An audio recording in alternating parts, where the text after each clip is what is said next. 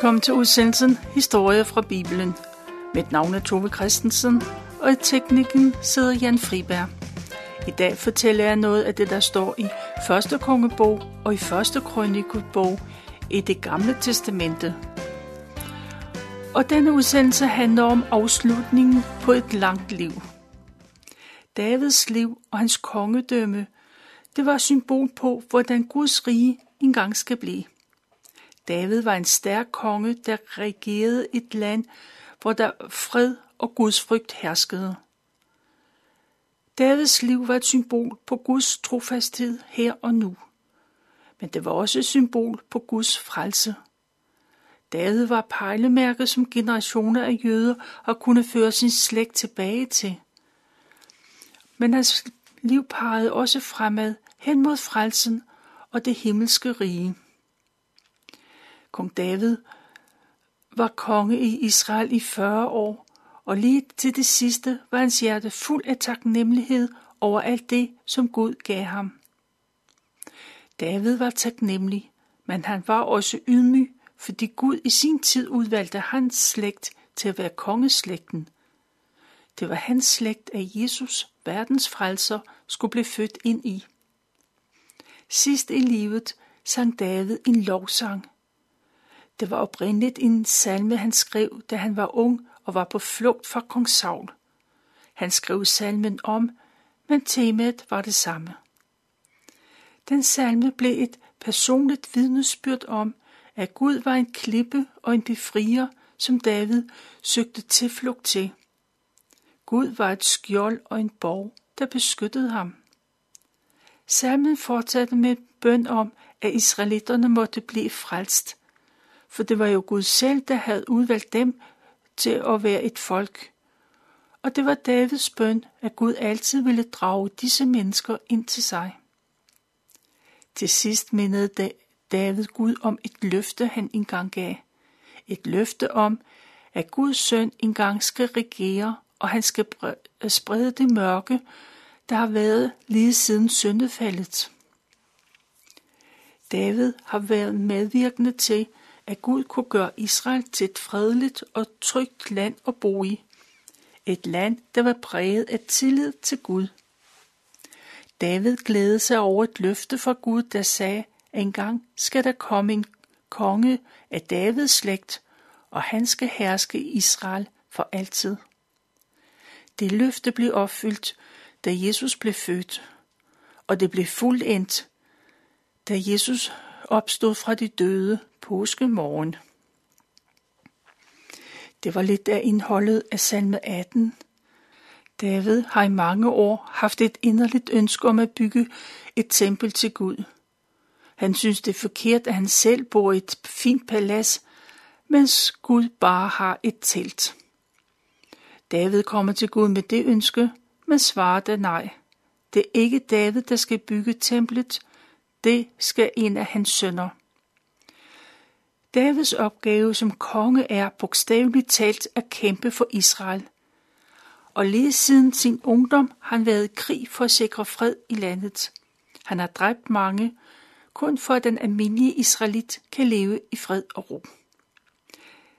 David har i overført betydning blod på hænderne, og det betyder, at man er uren ifølge Moseloven – og derfor kan David ikke få lov til at bygge Guds hellige tempel. Og det er en stor sorg. Men det afholder ikke David fra at tænke tanker.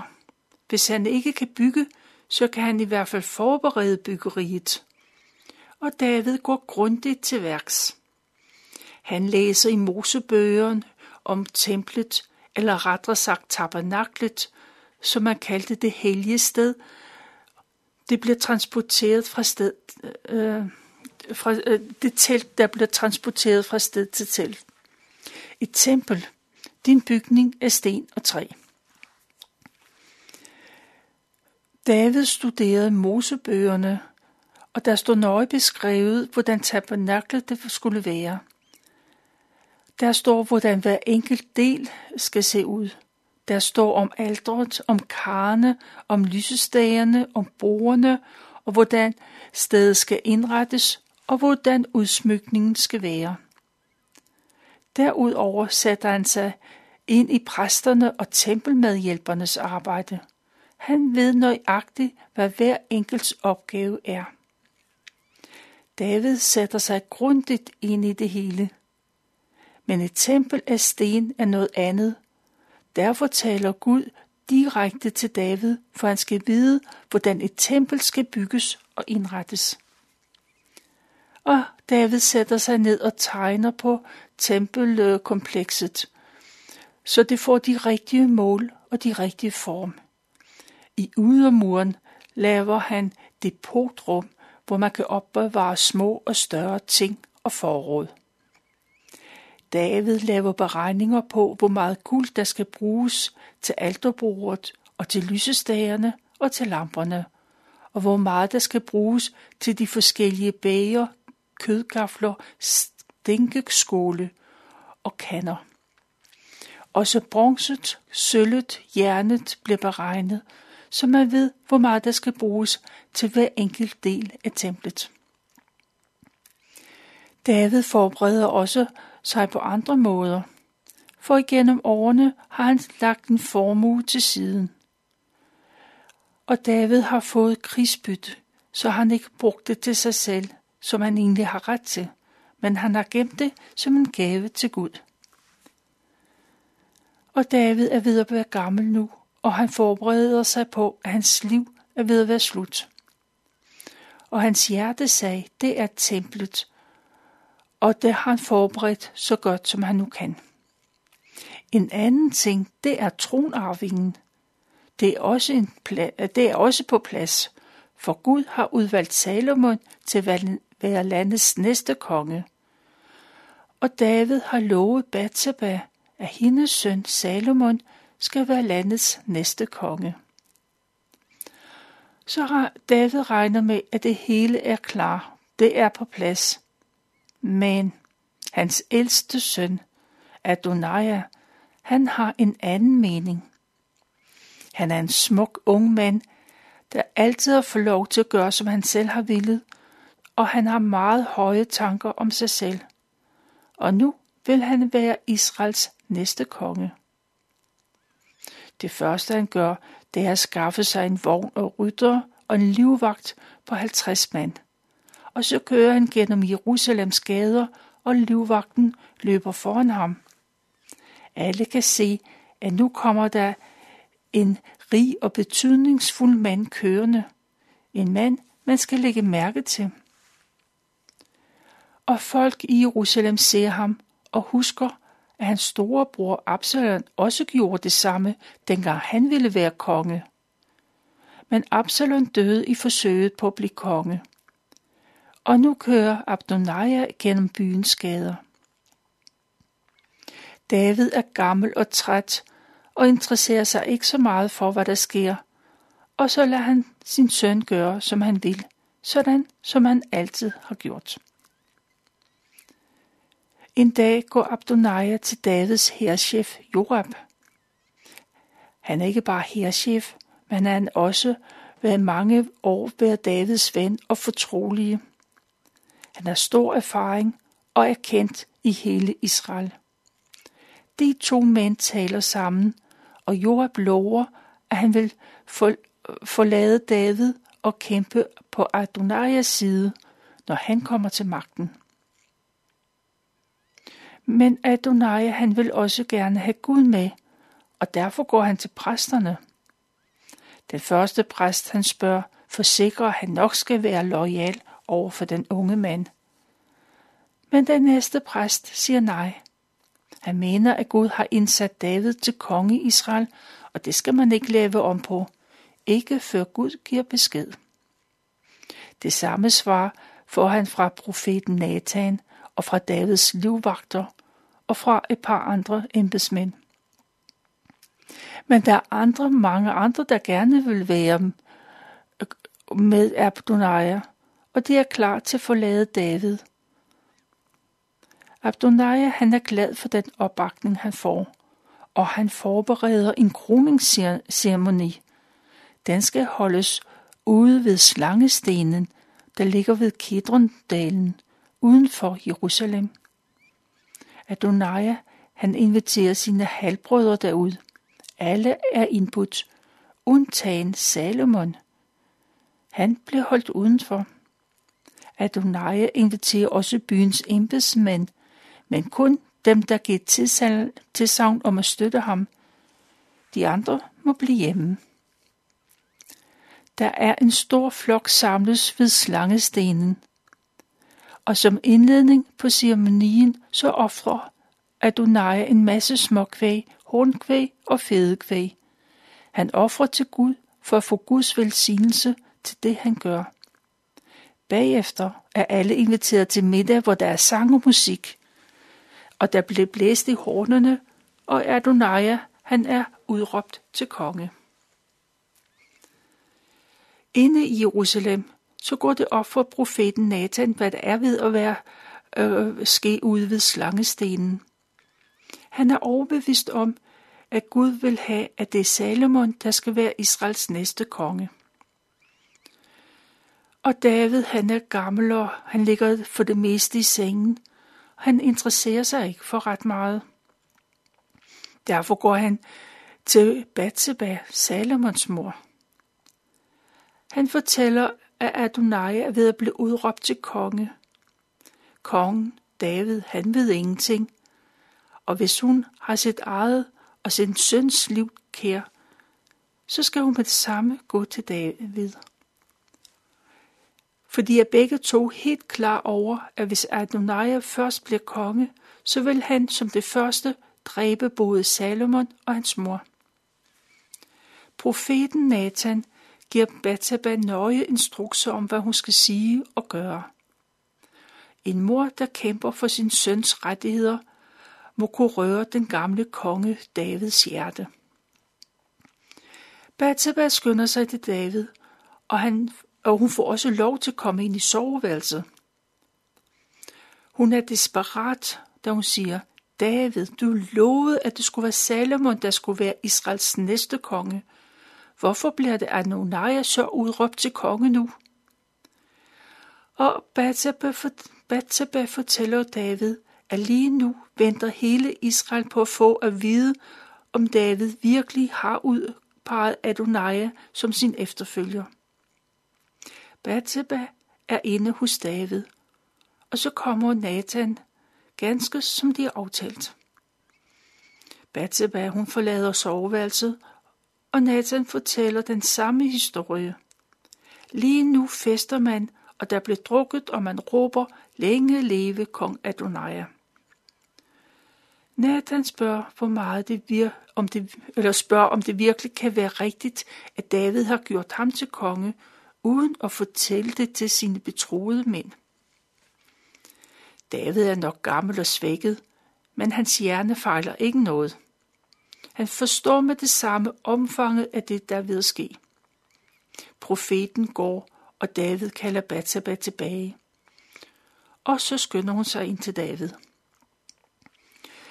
David forsikrer, at det er Salomon, der skal være hans efterfølge. Det løfter står han ved, og han vil gøre en aktiv indsats, for at det skal gå i opfyldelse. Kongen kalder på sine få trofaste medarbejdere – dem, som ikke er til fest ude ved slangestenen. De skal tage både Salomon og Davids egne kriger med sig, og så skal de gå ud til kilden Gihon.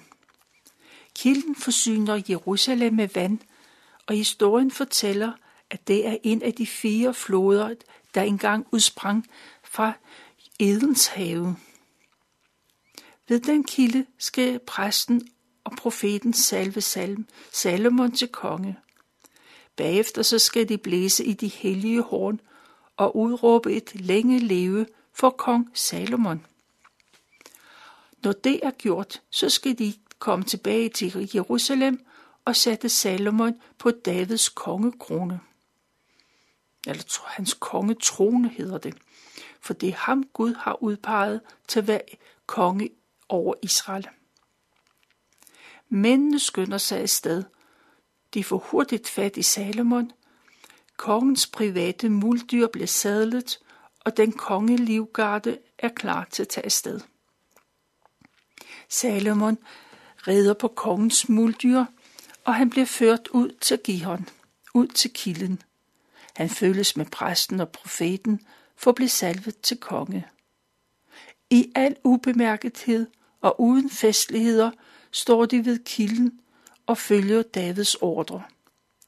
Og så bliver der blæst, blæst i vederhornet, og alle råber, længe leve kong Salomon. Der er ingen festmiddag, men fest er der nu alligevel. Mens de går tilbage til Jerusalem, så spiller folk så højt på fløjte, og alle jubler. Det er som om jorden ryster under dem. I Kedondrælen ved slangestenen spiser og drikker man godt. Men festen den er ved at slutte. De første gæster er allerede ved at bryde op, da man hører lyden af væderhund. Og så kommer præsten søn gående, og Adonai byder ham velkommen. Han er sikker på, at gæsten kommer med gode nyheder. Men nej, siger præstesønnen.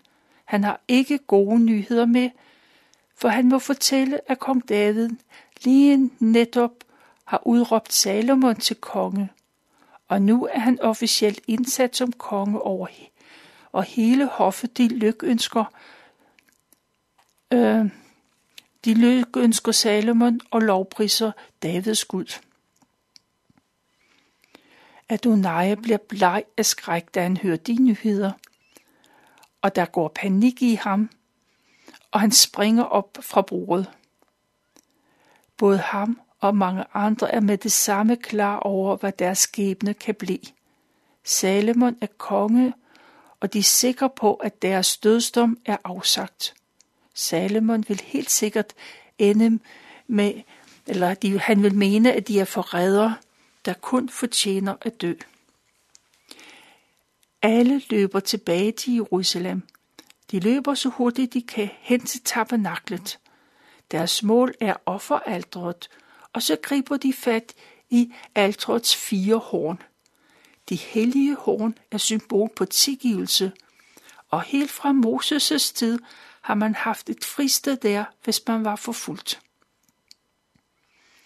Salomon får besked om, at Adonai har søgt til flugt ved alterhornene, og han vil blive der lige indtil Salomon sværger på, at han ikke vil blive slået ihjel. Salomon sender bud tilbage, bud tilbage. Hvis Adonai er lojal over for kongen, så vil der, han ikke få krummet et hår på hans hoved. Men hvis han modarbejder Salomons kongedømme, så skal han dø. De mænd, der står ved altret, bliver glade og lettede, da de hører kongens dom. Kong Salomon har tilgivet sin bror, og man går hver til sit. Dagen efter er der en officiel kroningssamling. Man kommer fra hele landet for at takke Gud. Folk kommer strømmende til tabernaklet med tyre og vædre, som skal bruges til brandoffre. Der kommer øh, drikoffre og takoffre i rigelige mængder. Efter offringer, så spiser man. Den dag er der rigelig mad til alle. Bagefter indsætter de endnu en gang kong Salomon til konge. Denne gang står hele folket bag ham, og de glæder sig over deres nye konge. Men den gamle og svage David ser på den unge og uerfarne Salomon. David vil gerne hjælpe sin søn på vej, så hans første tid som konge bliver så let som muligt. David takker først Gud fordi han har udvalgt Davids slægt til at være kongeslægt, og at Gud har valgt Salomon til at følge ham som Israels konge. Og folket svarer, at må Gud være med Salomon og gøre hans kongedømme større end Davids. Og som altid, så er det tempelbyggeriet, der er i Davids tanker. Og David fortsætter med at sige, at det byggeri, det er en stor opgave for en ung mand. Det er ikke ligegyldigt, hvordan det skal udføres, for det er ikke et menneskes hus, der skal bygges. Det er Guds eget hus. Og mens folk står og ser på, så giver David store værdier af sin personlige formue til tempelbyggeriet. Og David opfordrer alle israelitter til at gøre det samme. Og den opfordring bliver hørt. Alle stamme- og slægtsoverhoveder kommer frivilligt med både guld og sølv. Derudover kommer de med ædelstene i alle mulige størrelser og farver. Hele landet glæder sig over, at de får lov til at være med til at give til templet. De giver af hele deres hjerte og med glæde. Den dag bliver der samlet 300 ton guld, næsten 600 ton sølv og bronze og, og masser af jern sammen. David står og ser, at folk afleverer deres værdifulde gaver, og han er rørt til tårer af bare glæde. Kort tid efter Salomon er kronet til konge, så bliver han kaldt ind til sin far, der ligger for døden. David er klar over, at hans tid snart er slut, men han har tillid til, at Salomon nok skal blive en stærk og værdig efterfølger. Davids sidste ord til Salomon er, at han altid skal gøre, som Gud siger. Han skal omhyggeligt overholde alle de love og forordninger, som Gud har givet ham. Og hvis Salomon altid følger Gud, så vil Gud opfylde sit løfte, han har givet. Gud vil give være med Davids børn og deres efterkommere. Hvis de bliver ved med at være tro imod Gud, så vil der altid være en af Davids efterkommere på tronen i Israel. Sådan taler David til sin søn Salomon, og kort tid efter dør David, og han blev begravet i Davids byen i Jerusalem. David var en velhævende mand og højt respekteret. Han nåede at regere i Israel i 40 år. De første syv år boede han i Hebron, og han var konge i Judariget. Og så blev han konge i hele Israel, og han gjorde Jerusalem til sit hovedsæde. Der regerede han i 33 år. David skrev mange salmer i hans liv. En af de bedst kendte, det er salme 23. Der står blandt andet, Herren er min hyrde, jeg lider ingen nød. Han lader mig ligge i grønne enge. Selv når jeg går i mørkets dal, frygter jeg intet ondt, for du er hos mig. Godhed og troskab følger mig, så længe jeg lever, og jeg skal bo i Herrens hus alle mine dage. Der, hvad jeg valgte at fortælle fra 1. konges bog, kapitel 1 og 2, og 1. krønikebog, kapitel 28-30.